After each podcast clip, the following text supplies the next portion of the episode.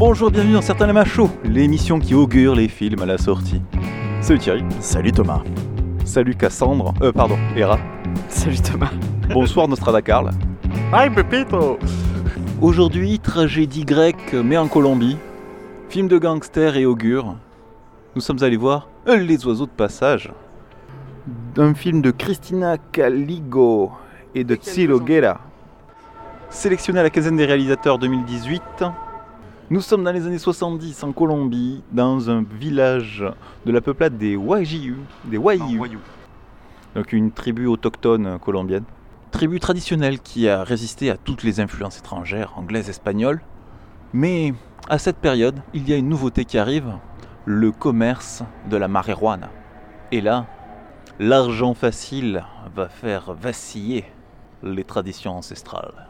Ah, la Colombie, ce pays où la drogue la plus dangereuse est, est le trafic et la marijuana, comme nous le savons tous. Comme c'était une le expérience et qu'on ne savait pas quel film on allait voir, eh bien, on va mettre un petit bout de bande-annonce et on va vous donner notre avis juste après.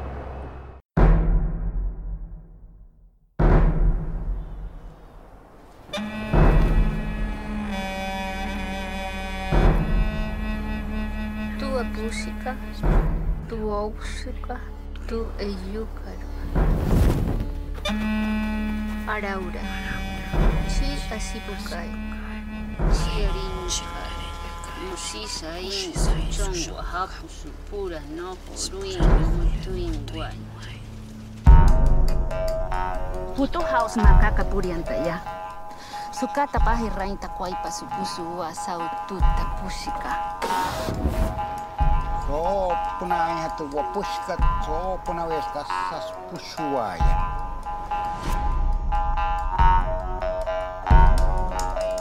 Rafa. La marihuana es la felicidad del mundo.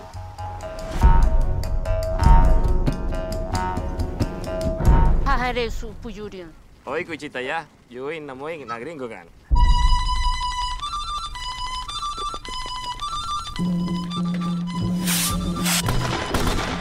Ce film augurait-il du bon?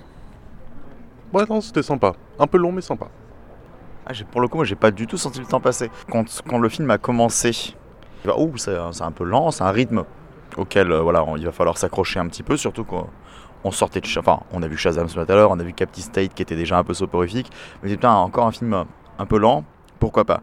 Puis le titre est passé, Hera qui avait des doutes sur ce que ça allait être m'a fait Ah oui, d'accord, je sais ce que c'est, je connais l'histoire et je sais combien de temps ça dure. Et là, elle m'a dit 2h05. Voilà. Ah, ah, elle m'avait dit 2h30. Ouais, mais non. Voilà, et j'ai vu que c'était divisé en chapitres, je me suis dit, ouh, ouh, ça va être lent. Et au final, moi, j'ai pas senti le temps passer. Quand ça démarre, ça démarre très bien. Ça met beaucoup, ça, ça met pas tant de temps à se mettre en place. J'ai vraiment, enfin, moi, en tout cas, euh, en ressenti, euh, j'ai pas eu de soucis. Quoi. Les 2h05 sont passés crème et, euh, et c'était super agréable. Moi, je trouvais ça un peu lent au démarrage. J'avais un peu peur du rythme. Et en fait, effectivement, le rythme s'installe très rapidement. Et on, va avec, on, comprend les enjeux. C'est quand même soutenu par des plans absolument magnifiques. Perpétuellement, une réale sublime. Une mise en scène qui est au top. Et les chants, le, fait que ce soit découpé en chants, permet un bon suivi. Et pour le coup, c'est des chants qui sont très clairs. Ça a un sens de les mettre à ces endroits-là. Et ce qui se passe à l'intérieur a aussi un sens. Ça raconte une véritable histoire. Une histoire qui s'est donc euh, réellement passée. Ce qui rajoute euh, une forme de réalisme. Donc ça reste dans la simplicité. Ça pète pas dans tous les sens. Alors je te rejoins sur le côté magnifique, on est sur des décors, on est une grande partie dans le désert colombien. On a le village qui est partiellement reconstitué, chaque fois on voit une cahute, donc on voit que c'est des décors. Ça a presque une nature de conte. On a un chanteur au début, un chanteur à la fin, donc c'est raconté sous forme de conte. Donc même quand la villa est fake, qu'on voit que c'est une villa au milieu du désert qui a été montée comme ça, elle est en carton, c'est pas un problème parce que on est dans le registre du conte. D'ailleurs, il y a des passages oniriques parce qu'il y a la tradition qui vient là, on a les oiseaux, on a les sauterelles qui viennent en augure, on a la matriarche qui vient nous expliquer les augures, à quoi ça correspond, comme la tragédie grecque, puisque c'est une histoire de gangsters et toutes les histoires de gangsters se finissent mal. Ou bien on ne les connaît pas parce qu'il a tellement bien réussi son coup. Sur l'histoire de gangsters en elle-même, il n'y a pas vraiment de surprise. On a l'argent facile qui monte, on a la montée, on a la chute. hein. Là, il y, a eu, il y a eu deux passages critiques, chaque fois à cause de deux demeurés. On peut le dire. hein. Oui. Et derrière, on a le côté onirique qui vient, qui vient en fait saupoudrer, qui vient ajouter une petite sauce sympa, qui vient rajouter un peu d'intérêt parce qu'au final, le scénario en lui-même euh, est plutôt classique. Été perdu un peu au début. J'ai pas compris tout de suite qu'on avait affaire à une histoire de gangster parce que le premier passage, quand même, on est plus sur le côté traditionnel. Je me suis dit tiens.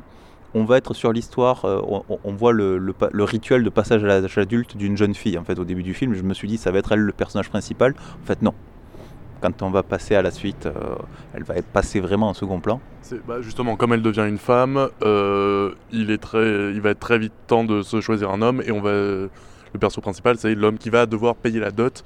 En fait, pour payer la dot, bah, il va croiser euh, deux blancs ricains qui cherchent 50 euh, kilos de marijuana. Alors quand c'est quatre connards qui sont en vacances en Colombie et qui retournent à Los Angeles, oui c'est 50 kilos et c'est déjà pas mal.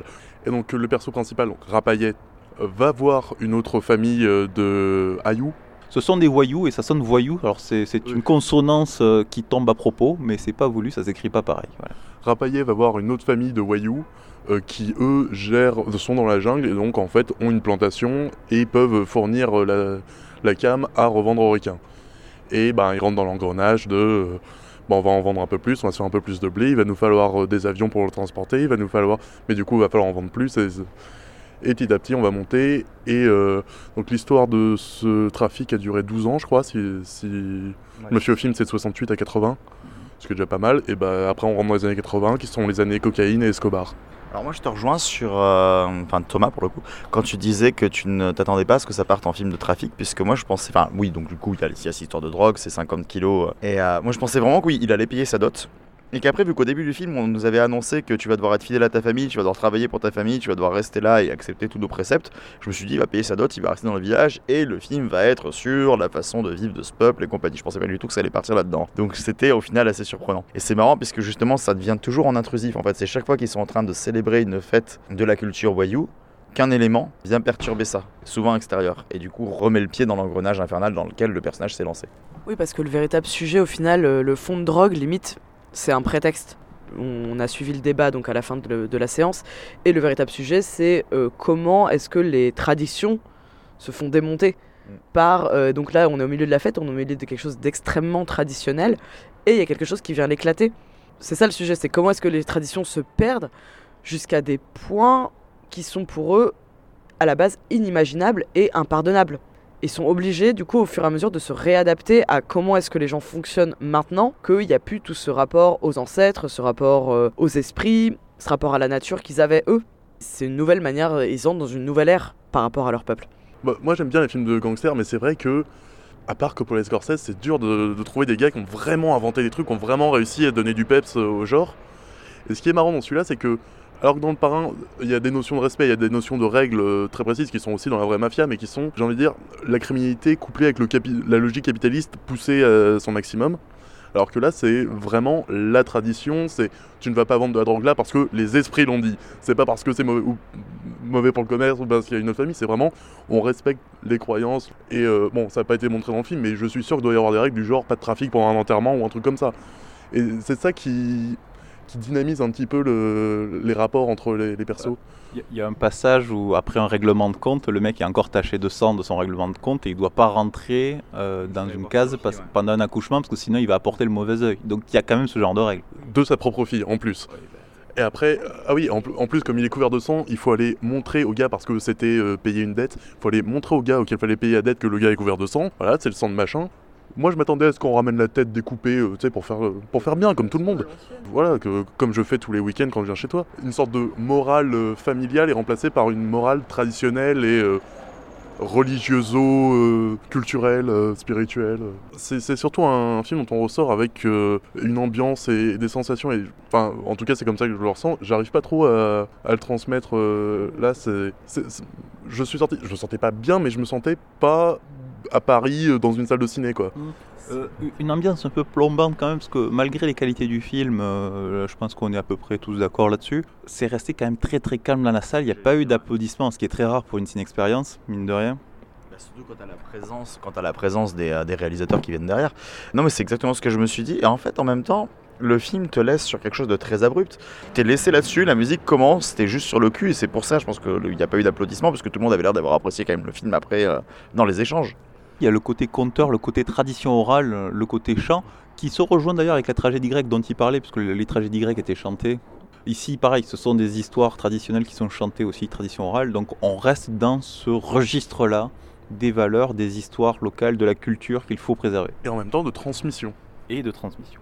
Parce que même si, comme le disait Thierry, la tradition se fait constamment flinguer par les nouvelles générations, en tout cas dans le film, il y a quand même une idée de garder quelque part de ce, ces bons vieux pots de mémé. C'est ça. Les oiseaux de passage, un ramage qui se rapporte à son plumage.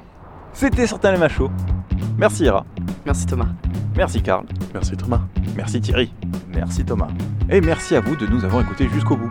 Vous pouvez nous retrouver sur toutes les bonnes applications de podcast.